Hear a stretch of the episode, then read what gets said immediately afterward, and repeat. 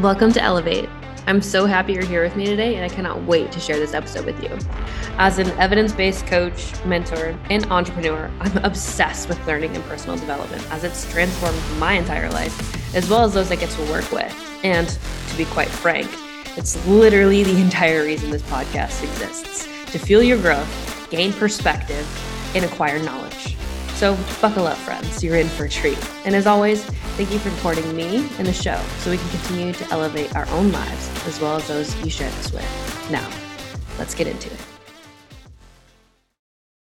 What is going on, guys? Welcome back to another episode of Elevate. So, I am very excited to announce that Miss Haley Cunningham has now gotten her functional medicine certification. So we are going to deep dive into all of the important things going forward. She'll be on on a monthly edition to explain some of the hormonal adaptation things that you guys want to know, but breaking it down so that it is practical and digestible. Because a lot of the times, what we see on social media, while functional medicine is fascinating and critically important, sometimes it can be over your head. So, we're here to simplify it for you. Yes, we will talk in scientific context, but we will break it down into what the fuck does that mean for you and how will you know? So, Haley, thank you so much for coming on today. How are you doing? I'm good. How are you? Oh, you know, another day in the life. I can't complain. Uh, so, today we're going to talk about periods, right? So, dudes, I'm sorry, you can kind of tune out unless you want to learn about your girlfriend or your wife. There might be some insightful things um, for you here today. But one of the most important and misunderstood things when it comes to weight loss, fat loss, is some of the metabolic things that happen. And because women are the primary force of the entire weight loss culture, it's important for us to discuss some of the risks that happen with that and things that you need to pay attention to. And on top of not only a regular cycle and understanding your regular cycle, but what birth control can do to that. So, Haley, uh, what I want you to do is basically give everybody an overview of their cycle and the different phases of the cycle and some of the symptoms that they might experience there. Okay. So the first phase, I think the easiest way to remember first phase and follicular phase is F and F. So first phase, um, that's usually about the first 14 days. Again, like everybody's a little bit different. Um, but this is the follicular phase. And in this phase, um, Many follicles will develop due to FSH, which is a follicle stimulating hormone. Um, and one of these follicles will release the egg. Um, and then, so during this time, progesterone will remain pretty low, and then estrogen starts to kind of um, starts low and starts to increase um, with the surge in the final days. Um, the egg will implant itself into the uterus. So the follicular phase is, for in my opinion, the most like fun phase. Um, this is when your energy is really high. Um, recovery in the gym is great. Everything's happy in the follicular phase. Once the uh, egg releases, that's when ovulation starts. Um, so during this time, you'll have an increase in estrogen and testosterone, and this is when you'll have like a really big increase in your libido um, because we are wanting to get pregnant at that time. Our body wants us to reproduce. Um, this will only last for a very short period of time, then the luteal phase takes over. Um, luteal phase is the least fun. It is kind of where you get those maybe PMS symptoms, um, water retention, cravings, mood swings, uh, increased appetite, decrease in strength. Um, it's really not fun. I'm I'm currently in my luteal phase, and I could tell this morning. I was at the gym, and I'm like, man, strength is really down and i literally had to fight back tears it's just really emotional um, so it's a, the little bit of like the not so fun part where that pms can take over yeah and so one thing that um, there's so many loopholes that we can go down. Um, so in the first phase what we typically observe is strength is at its is at its peak. Um, and we typically see that through ovulation. And so I think one of the most important things to consider if you are a female and you get caught up in the scale and things that happen around that is also considering what phase you are in your cycle. And I see this with clients all the time. And one thing that I really encourage every woman to do is track their cycle because most women, um, and I'm sure that you can see this in your clients too, they tend to carry weight and their weight kind of spikes anywhere from three, I've seen up to 10 pounds going into their period. And so a lot of women tend to also feel very insecure. Body image be, tends to be heightened. Um, we are much more in an emotional, mental headspace during that time of the month going into the later phase. And so, if you are someone who kind of feels this way or has that experience, I would first pause before you jump off a ledge and investigate where you are in your cycle. And the more that you can track it, whether you have a calendar or you track with a tracking sheet like our clients do, somewhere where you can note, oh, I'm going into my cycle. This is normal. It's a normal fluctuation for me around this time of the month. Oh, yeah. And the psychological notes that I have is typically I'm a little bit more emotional. I typically have a little bit more body image or insecurity. Um, and I tend to have elevated hunger. I really want more chocolate and ice cream and things like that. And so, the more that you can collect data on yourself, the more that it will alleviate the things that drive up anxiety and drive up self sabotaging behavior because you're making a decision from an emotional headspace. Would you say that you see that, Haley? Oh, for sure. Even with myself, like once I started tracking my cycle, because um, for so long I was on birth control, and we know like cycles aren't really cycles when you're on birth control. We get into that like, periods with that. When I came off of it, I became very on top of tracking it. And I have like a, an entire spreadsheet. I can go back and track my weight.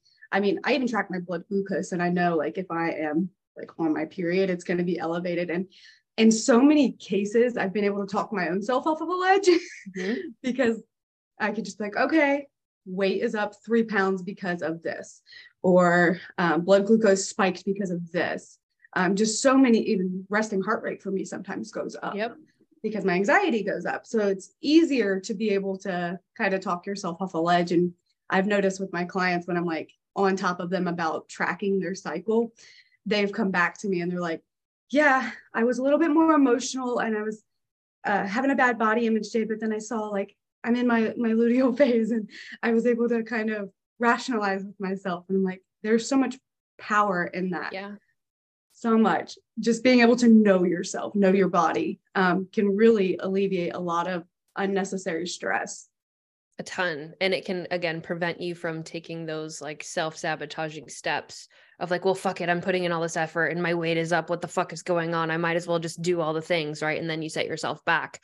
And um, one thing I noticed, which I'm sure you do too, is after their cycle, they tend to hit a new low if they stay consistent. Yes. Right. Because they're still in that calorie deficit and they're still seeing that progress. A lot of it really is just a fluctuation of your hormones um, mm. and the increase of water retention around that time of the month. So, yeah. I want to segue into birth control because this is a very controversial topic. oh, so yes. can you break down what what does birth control do to women? Okay. So basically, obviously, it stops us from getting pregnant, but why does it do that? So um, it stops the surge of FSH and LH. Um, and it prevents the estrogen rise. So it just stops ovulation and we can't have progesterone production. So basically stops the communication from our brain to our ovaries. So we do not ovulate. Um, so we won't have a, a period of time where we can actually get pregnant um, I think a lot of people don't know that it actually just kind of stops production of stuff. They're kind of just given this pill and told, like, hey, you won't get pregnant, or the many other reasons we're prescribed birth control. But um, yeah, that's basically what it does. It just kind of stops that communication. So we won't ovulate and we don't have the opportunity to get pregnant. So Haley is the expert in functional medicine on our team. While I am versed, she's stepping into that role. And one thing that I study a lot is psychology. And one thing that I am fascinated by is evolutionary psychology. I'm saying this for a reason, I promise.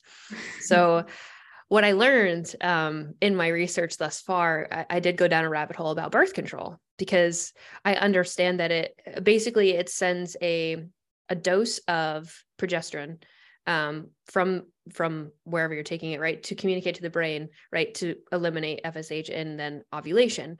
The problem with that, though, so outside of it, just fucking with only your we're told it just will stop you from having a period. And that sounds fantastic, right? Everyone's like, I don't want to go through this. This is awesome. This is a solution. But what people don't know is that it really has other impacts on you as a person because it does mess with your brain chemistry. And so when I was going down this rabbit hole, and it was there's research now about this because again i think a lot of people forget a lot of the innovations we have with medicine we are almost guinea pigs of a of a study in real time right? So we don't always know the consequences of things especially longitudinally which means over a long time horizon. So what this does for women and there's research that came out about this which i find fascinating. Remember that ovulation is where estrogen is at its highest and that's where women are sexually inclined to want to have intercourse with their partner or with a man to get pregnant, right? So sex drive is elevated in women around that time of the month. This is important. This is a really important thing.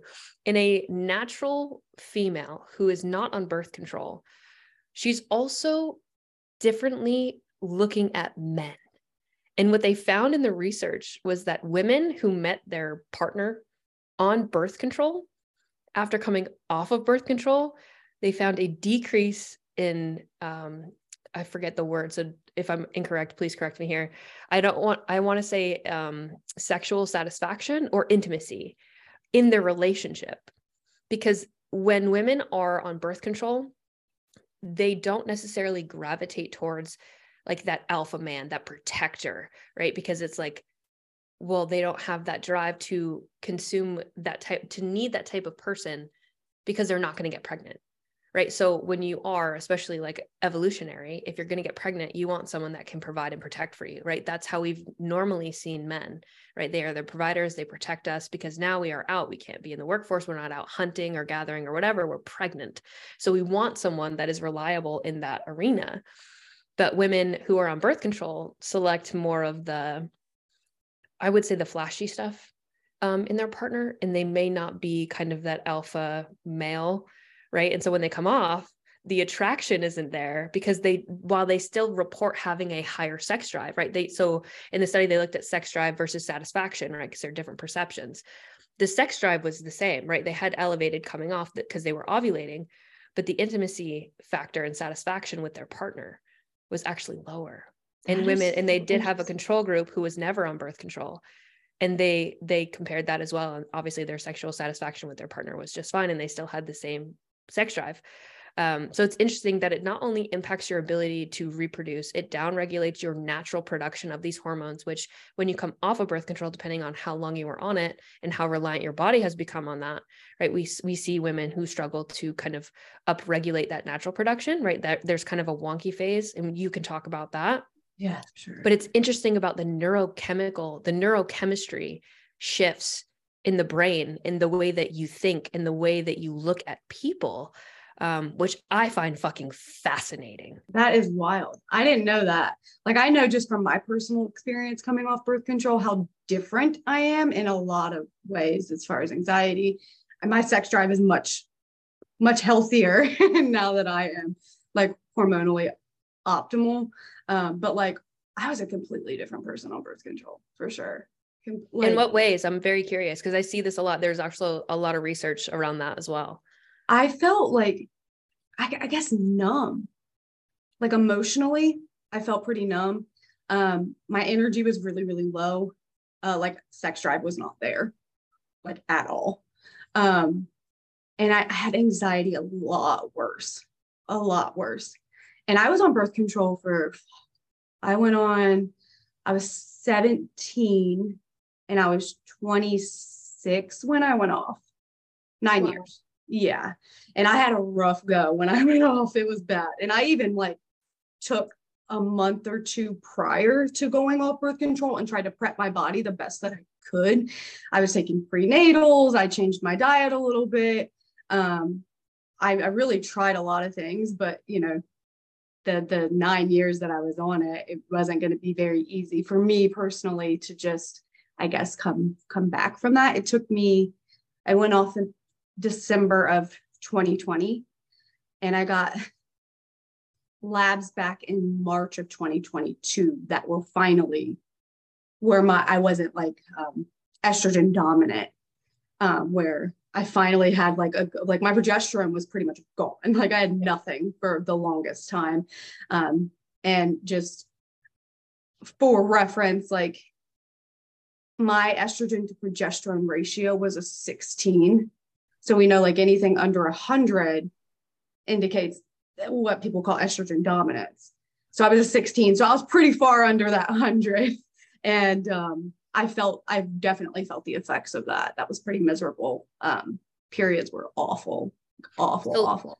let's break down the estrogen progesterone relationship because a lot of people will look at labs um, and just kind of look at them in isolation, not understanding that they're very integrated um, and interconnected with the biofeedback that we experience. So, can you talk a little bit about what is the relationship there? Why does the ratio matter? And what are some of the side effects or biofeedback markers that people might experience with estrogen dominance? So, they just like with anything, like balance is key, right?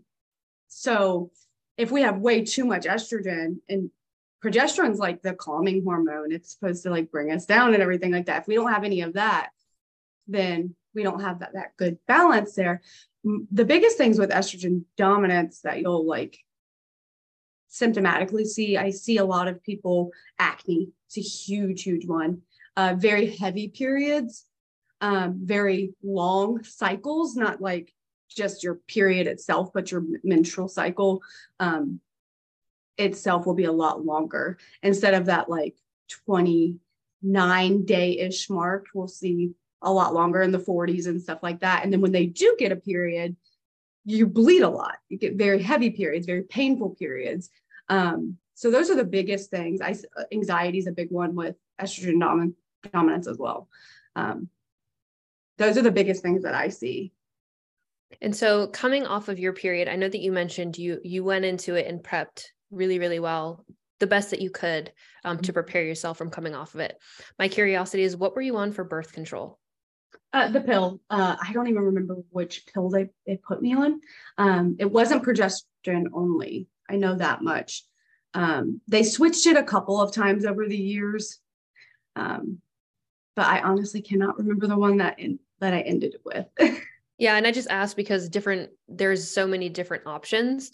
Um, yeah. I was on Depo-Provera for a long time, and that is one of the higher hormonal uh, injections that you can get. And over, I, I believe this to be true. Correct me if I'm wrong, Haley. I think um, that one over three years, they're supposed to pull you off of due to osteoporosis. I've heard um, that, yes. Yeah, bone mineral density can decline if you're on that for a longer exposure, as well as the fact that most women on Depo-Provera do struggle with weight loss and see a good amount of weight gain.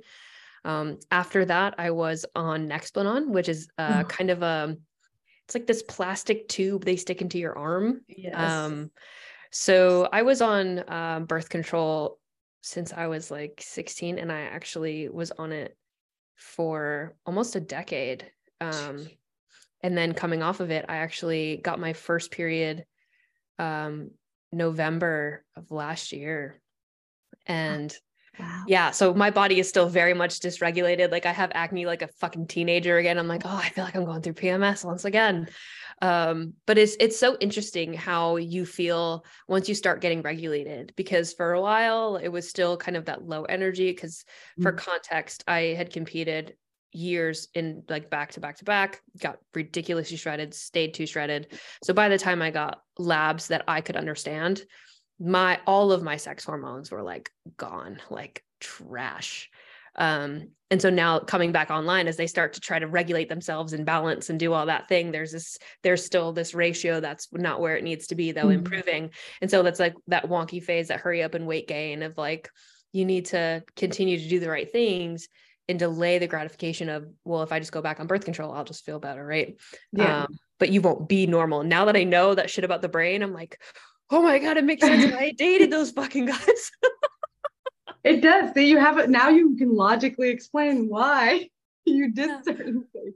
So I'm not gonna uh, lie though. Sometimes I was like, during balancing, coming off of birth control, I'm like, man, what if I just go back on? like this is fucking rough. It is so fucking. Rough. I gained a lot of weight. I didn't. I can't even believe I didn't say that. But like weight gain's huge because estrogen dominance.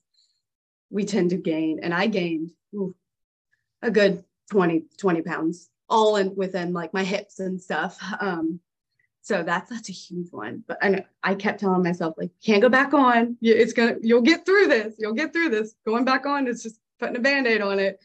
One day you're gonna have to come off, but it's rough. Yeah. So I do, I want you to dive into that, that if you can recall like that journey of Mm-hmm. coming off birth control. I know that you mentioned some weight gain stuff. Um, I know that you've mentioned now that you've alleviated a lot of the um, anxiety and stuff that you felt mentally. So Yes. what was that journey like outside of weight gain? How fast did you gain weight? Was this due to like high, high uh, hunger, or was this more like what? What did that look like? So when I came off, um, I did have a really big increase in my appetite, typically to- more towards like sweet foods and salty foods.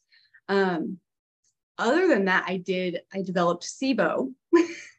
so I'm thinking there could be a number of reasons. We know SIBO can be triggered for a lot of things. We can, but I do think um, birth control did have something to do with that as well. Um, man, I had I had every symptom you could think of. Acne was horrid. I actually never, even when I went through puberty, uh, but far before birth control, I never had acne. And here I am, 26 years old, and I look like a 13 year old girl that is going through puberty. It was horrible, and it was every month, and I'm like, what the heck? So as soon as, not even every month, my cycles were very long. Mm. Um, I think the first one after after I cleared up SIBO is when things obviously started to get better because when we could go down that rabbit hole too, when you're estrogen dominant, if you're not going to the bathroom, you're not able to rid yourself of um, Toxins. excess estrogen. So it just like recirculates. And that was my actually my biggest issue. So for a long time, um, while, while I was trying, I was spinning my wheels, trying to balance my hormones, um, but not getting my gut right. So the SIBO is like preventing me from ever ridding myself of estrogen dominance. Um, And one thing I need to say, like, if you've again, and, and that therefore can lead to thyroid issues and things like that because it's so interconnected, right? And I think mm-hmm. that people look at these issues because people talk about them as very separate issues, but they're very interconnected. And so it's mm-hmm. finding what is the biggest contributor, the root cause of all of these things, mm-hmm. right? Because that's what you have to fix first. And I think that that's why gut health is so important because 80% of your immune system is existing in your gut. On top of that is your detoxification pathway. That is where estrogen metabolism happens, right? This is where you can have issues with your thyroid and hypothyroid typically has issues with going to the bathroom. So if you've never had a period in your life where you have not been able to go to the bathroom and then for me when I was there, my cognitive function was shit. Like my Yes. hunger gone. Like I felt those are the worst days of my life. And I thank God every day now that I go poop. Like I know that sounds yeah, crazy but it's like the best, most satisfying thing. in the world. It is. Yeah. I went and I honestly for so long thought my digestion was normal. It was my normal, but Mm. it was fucked. it was, I mean, I probably went every two to three days and they weren't like full bowel movements. And I had never really known any different than that.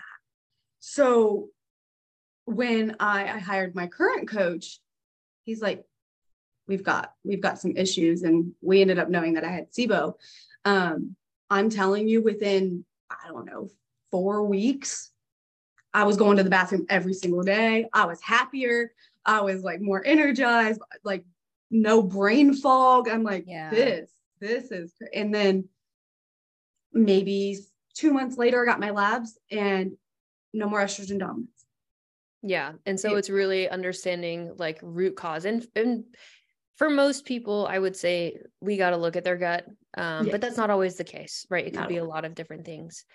Um, and so you gained a lot of weight during that period of time. yes Once you got at least your digestive tract under control, Mhm.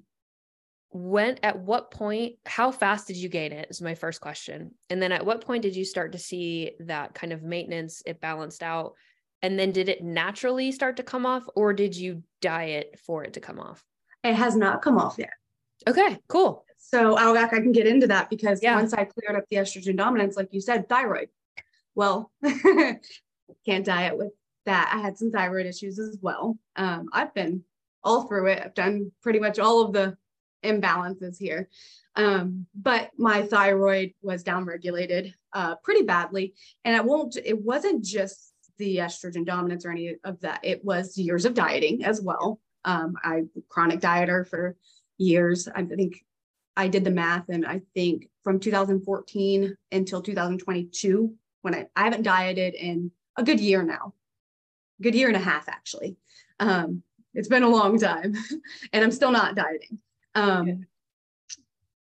From that time, from 2014 to 22, I went maybe three months max, not in a dieting phase.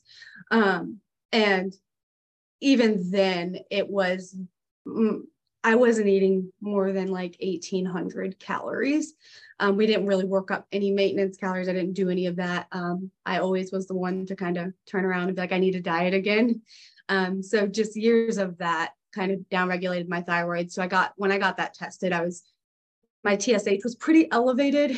Um, and then the, the conversion of T4 to T3 was not doing so well. so um, we spent, a, I've been building up my maintenance calories for since about April. So it's been a long time going on, and I'm going to continue to do that. Um, but so the weight has not come off to answer the question, and it won't for a while. Um, I did retest my thyroid, and we brought my TSH down uh, to an optimal level, Good. but my conversion still not there. Um, so we just think there's a little bit of deficiencies there with uh, selenium. So we're just going to try to work on that. Um, so no dieting yet. Um, it will come off eventually. I'm just holding off for that. But as far as how quickly it came on, uh, a couple of months and I put on 20 pounds, maybe, maybe two months and I put on a good 20 pounds. Um, and I kind of, I stayed there for a little bit. Um, the cravings were pretty bad. Um, and that's, I think, what led to it for me was yeah. just kind of not being able to control. was that. this post show? No, post show, okay. I had other issues we could get. so okay, okay, because I was just I was just wondering the context in which where we got there, where the food focus came from, kind of the drive to overeat, and in context was it to okay. competing? That's year competing would have, I think, contributed. Um, so for reference, I competed in 2019 um, went off birth control in 2020, but I did have a big period of time in there where I had a lot of issues as well. Um, cortisol was like really high. Not only did I um, compete, obviously, it's a big stressor on the body, dieted down really, really hard. Uh, my dad died that year. And um, I've always been like, I had the tendency to emotionally eat and binge eat. Um, so I've, that's years of of that. And I actually got pretty good at controlling that. But when I went off birth control, I it came back a little bit like the cravings were kind of, and I was very food focused just because of the years of restriction. I have not not been in a dieting phase. Um, I will say within the last year and a half since working on not dieting, like strictly, I'm not allowed to diet. Yeah. I won't let myself, I won't compromise my health back to that. When I'm optimal, we will do this again. I'm so close. I've worked two years at this. I'm so close, so close. So it's like I'm not going to ruin that. Um, but in the last year and a half, not only have I gotten like my health back, as far as like hormonally, my relationship with food mm. is the best it's ever been. The best it's ever been. Like I don't think twice about food. And you go from being this person that every meal you put so much thought into. You have to weigh every gram. You have to, or if somebody asked you to go do something, God forbid, God forbid somebody asks me to go do something and I've already planned my day. We just can't. And that you look back at that and it's like, man, that was miserable. Yeah. It was miserable. So like now I don't feel any negative feelings towards food. So that's been a huge part about working on my hormonal health that's been pretty awesome yeah and i think that's actually really powerful and critically important for people to consider because i know way too many people that struggle to be present with people or in a conversation because they're focused on when they eat next and what food is there and if they can drink or if they're going to drink. Right. And it's like you sit there and you talk to somebody, but you know they're not listening to you. And it's like, you know, you've had those conversations. Like I've definitely been that person to someone when I was mm-hmm. so fucking shredded. Like I know people were talking to me, but I was thinking about I got to eat in 20 minutes. You know, I like, you know, one of those things. And it's yeah. it's such a cool place to be where like I can work all day and not have one thought of food, like, oh, I got to yeah. eat, or oh, I'm hungry, or oh, I just ate. When's my next meal? Like, yeah. you know, those types of thoughts would consume your brain when you're in such a restrictive headspace. But when you can get to a point where your relationship with food is good, um, you have more cognitive efficiency, productivity, and clarity. Your energy's better overall in the gym or outside of the gym I think that it is important to consider the trade offs when you go into dieting, the potential downsides of that endeavor, especially taken too far or done too long. And so I think you're a really good testament of like short term discomfort for long term gain. Um, and I remind myself of that all the time because it's like, I want my body to naturally kind of clean itself up. So I'm not going into any type of deficit. I'm just getting more to where my cortisol response is good i can start training again like let's see what happens to my body composition naturally um, versus trying to okay i'm uncomfortable because i did gain weight like not a fun thing to talk about but it's like i have to prioritize my health so i'm just gonna let it let it go like frozen moment yes. but if i had to pick and i know that i say this to people all the time they're like okay you're a coach like you're supposed to say the shit but if i had to pick between who i am now like heavier than I've been, but I have way better energy. I poop every day. My relationship with self is good. My relationship, like, I don't even think about food, right? Like, my ability to perform, show up, and have productivity, energy, cognitive function, clarity, all the things. I would not trade this because you could you don't get to just pick a part of somebody. You don't just get to pick, well, I want to look like that, but live like this, right? There is a trade-off to people mm-hmm. achieving things or living a certain way. And so, like, if you want to look how you see somebody on Instagram who has, you know, maybe a shredded body or something like that. And you're like, I want to look like that. It's like you have to also have to consider every other tree branch that has grown from those roots in the context of their life, which might mean that mentally you're in a bad space. You are anxious. Anxiety with food deprivation is really, really high um, things like your your relationship with self, your body image. Once you see yourself shredded, you cannot unsee that shit. Mm-hmm. Constantly thinking about food, constantly being in control of everything. Right? There are certain things that you have to go through to be there, right? And so if I my trade off on this side is having a little bit more body fat than I would love, right? But I still have all those those pros.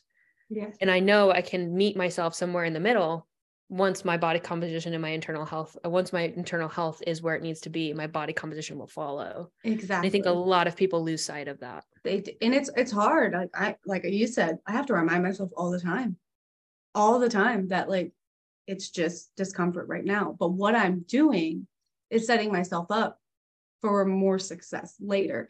I'll lose you can always like lose body fat. You can it's just I don't want to do it the way that I did it before. I was miserable. I don't have to, we, you don't have to be miserable. you don't. And I think a lot of people, the world is full of yo yo dieters. we yo yo diet, and people don't realize the reason things get so miserable is because you down regulate so much and you adapt to this low, low amount. If you just took the time to build back up, give yourself time out of dieting put yourself at some really good maintenance calories and then diet again, it won't be so bad. you really can. And oftentimes, um, and I'm sure you see this too. Um, one of the best pieces of feedback I actually got today in an email was like, I'm so, like one of the things I'm most grateful for is the fact that I have now learned how to eat the things I enjoy, fuel my body appropriately, not be food focused and starving, and also run myself into the ground with cardio. And I look 10 times better than I ever did doing that. Yeah. And it's, it's, counterintuitive to pair more food and teaching people how to train and decreasing their stress load. Like I had a client named Addie who lost 11 pounds in 11 weeks through a reverse diet and focusing on stress mitigation. We did not cut food, we did not add cardio, we didn't do any of that. And so I don't also I think it's also so important for people to understand that what you made a point about is true. Like if you were to try to diet right now, the ROI that you would get from that event would be diminished, right? It would be a terrible, terrible percentage on return on that investment because your metabolic functions aren't there to support optimal fat loss. Exactly. We actually attempted before I I tried before I actually tested my thyroid again. I we we added a little, little bit of cardio, cut some food, and within a week and a half, um, my waist measurement went up an entire inch. I I was inflamed. Um, the weight spiked, and I'm I'm like, yeah, my body is just not ready. Something's up, man. so we just we got a whole new panel, and lo and behold, my thyroid was just not not right. And the sad part about that is most women, especially, would see that and just go, Oh, I got to slash more calories and I yeah. got to do more cardio.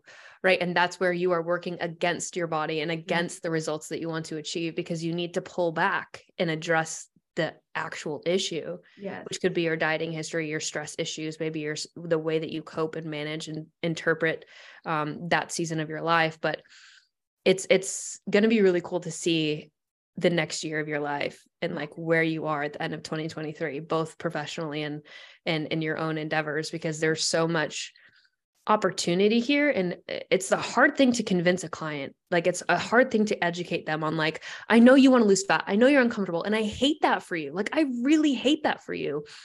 But one of our core values is integrity and with integrity i cannot diet you knowing this will do you harm so we have to do the right thing for this little period of time, which in context, if you've been dieting for a decade, spending six months to a year, or you've been doing it for two years in the context of dieting for almost a decade, like still the ROI on that is very good because you mm. have the rest of your life to achieve that body and keep it. But exactly. people don't think that way. No. And I I get it. It's tough. It's, you think like, oh, it's going to take so long, so long. And it, it feels like it when you're in the moment. Like I say two years, and that seems like a really long time, but I spent years dieting. And I spent a lot of those years yo yo dieting. um, so it's worth it. It's worth it. But it is a hard conversation to have. And it's hard to explain to people that, like, I promise you, I promise you on the other end, it's going to be worth it. I promise you. I, I, I speak from experience. Mm-hmm. It's been rough. And I have, I'd be lying if I said that I haven't it hasn't increased some bad body image in some periods of time but you know again you know it's worth it i'm healthier i i feel the best that i've ever felt my energy my brain fog is gone um i'm telling you once i started pooping every day the best life changed yeah, and until you go through it, you have no idea what we're talking about. So no, if you've always no pooped every day, like you're you're an incredible human being. You are probably an mm-hmm. anomaly because most women listening to this are probably like, probably thinking about do I poop every day? like I don't really yeah. go every day. I mean, most women that come to me, they're amazed when I say, I, I need you pooping every day. Yeah. So when I, you know, have them talk about their digestion, um, when I start to notice some some negative biofeedback and they're like, oh, I have some constipation or or whatever. And then I start having them like track every day their bowel movements and like I give them a Bristol stool chart and everything like that you'll see like a lot of like really pebbly like constipation stuff and they're like i've had this for years and i'm like i know it's your normal but it's not normal. Not normal. Like this is your yes, this is what you've been going through, but I promise you it's not normal. And once we start to kind of address those, energy goes through the roof, tra- training gets better. Every it's like their whole life kind of like levels up because they're pooping every day. Pun intended. yes, I see what you did there.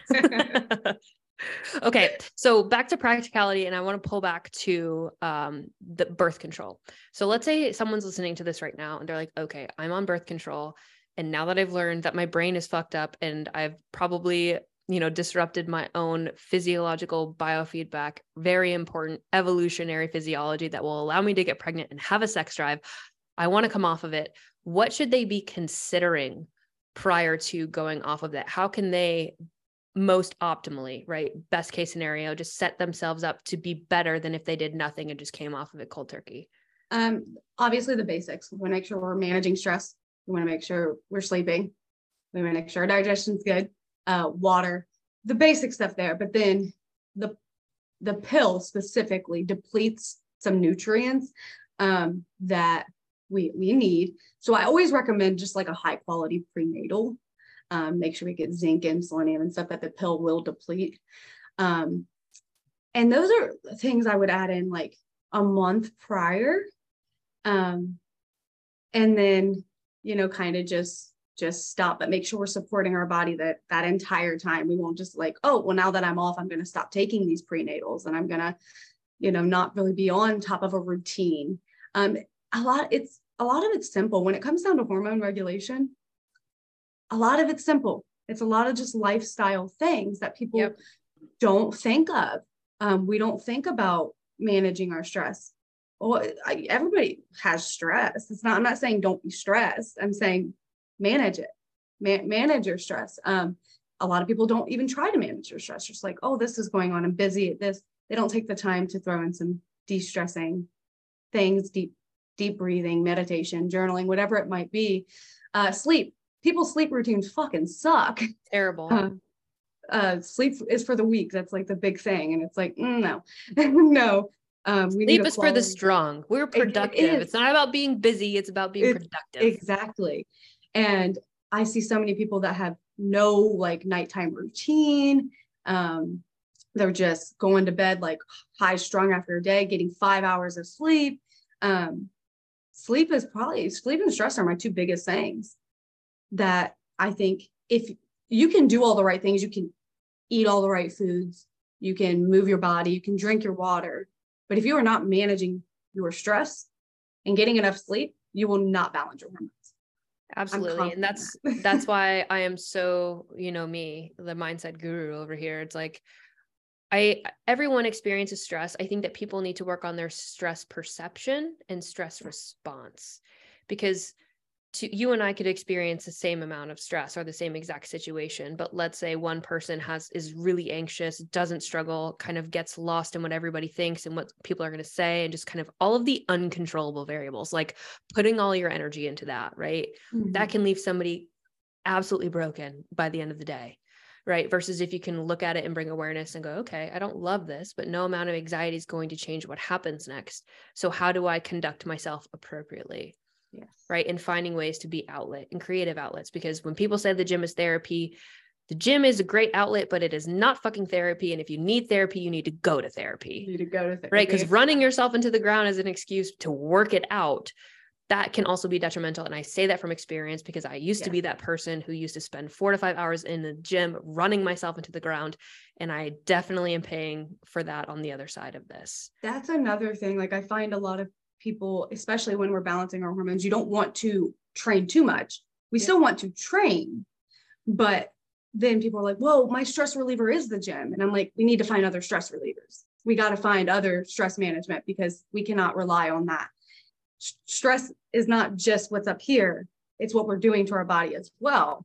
So we have to find that healthy balance. And a lot of people are like, that's the gym is that. I'm like, it can be one you can you can relieve some stress in the gym but it can't be your sole like stress reliever it's not going to benefit you in the long run yeah and at some point like that's not healthy as well right because what happens when you don't have a gym what's going to happen to you yes right so just, i actually struggled with that during quarantine when I was gonna say, I, I, know a lot of people. I struggled with that during. That's that was the whole thing. I was like, all right, I am an anxious little bitch right now in my life, and I don't have the gym, so I had to go. Okay, the solution isn't just working out. It's yes. actually acknowledging what's going on and finding a better way to cope with it. Um, and so it was really i always try to find a positive in everything. Like covid actually helped me in a lot of ways even though it was really hard. It was quite beneficial long term. Um, okay the last thing i want to touch on. Okay. you mentioned um, stress and not just the stuff that goes on our head but how we treat our body. So one thing would be under overtraining. The other one is a calorie deficit and dieting. Okay. So, coming off of birth control, would you suggest that people no. try to lose any weight? No. Dieting is a hard no. If I'm transitioning any of my clients off birth control, that's the first thing I tell them. Dieting is a hard no. Um, we need to support our body. Stress, stress is not going to be good when you're transitioning and trying to get that normal hormone production back. Um, our body does not want to be in a deficit. So when we're trying to get things back to being balanced and it's pers- getting all this stress, it's not going to work in our favor. And yeah, so I, when I transition people off, I won't. And then, you know, we give a little bit of time, see some biofeedback, get some labs, and then we'll go from there. Yeah, absolutely. Remember that where you are, and I think this is a really important thing, regardless of whether you're in a dieting phase, you're in a reverse diet, you're doing whatever you're doing, life is hard, life is great. Um, on either side of the coin, it's really important to remember that where you are right now is temporary. Right. So if it's really great, just know that there's probably shit going to happen. And if it's really bad, just know that it's going to get better. Um, because evidence would show you that things are never peachy forever, nor does the storm always last. Like there's going to be shit, but it tends to get better and you grow through that. So um, thank you, Miss Haley, for coming on today. I appreciate you. Next time, we will probably dive into SIBO since we discussed it here a little bit. Um, we'll break down some protocols. How do you know if you have SIBO? What to do about it? How to appropriately address it? Would not really suggest antibiotics, but I know some people go that route. We will kind of break down the holistic way for you guys to address that and feel better and poop normal mm-hmm. and uh, also be able to think clearly. So, Haley, thank you so much for coming on. We'll talk to you guys next time.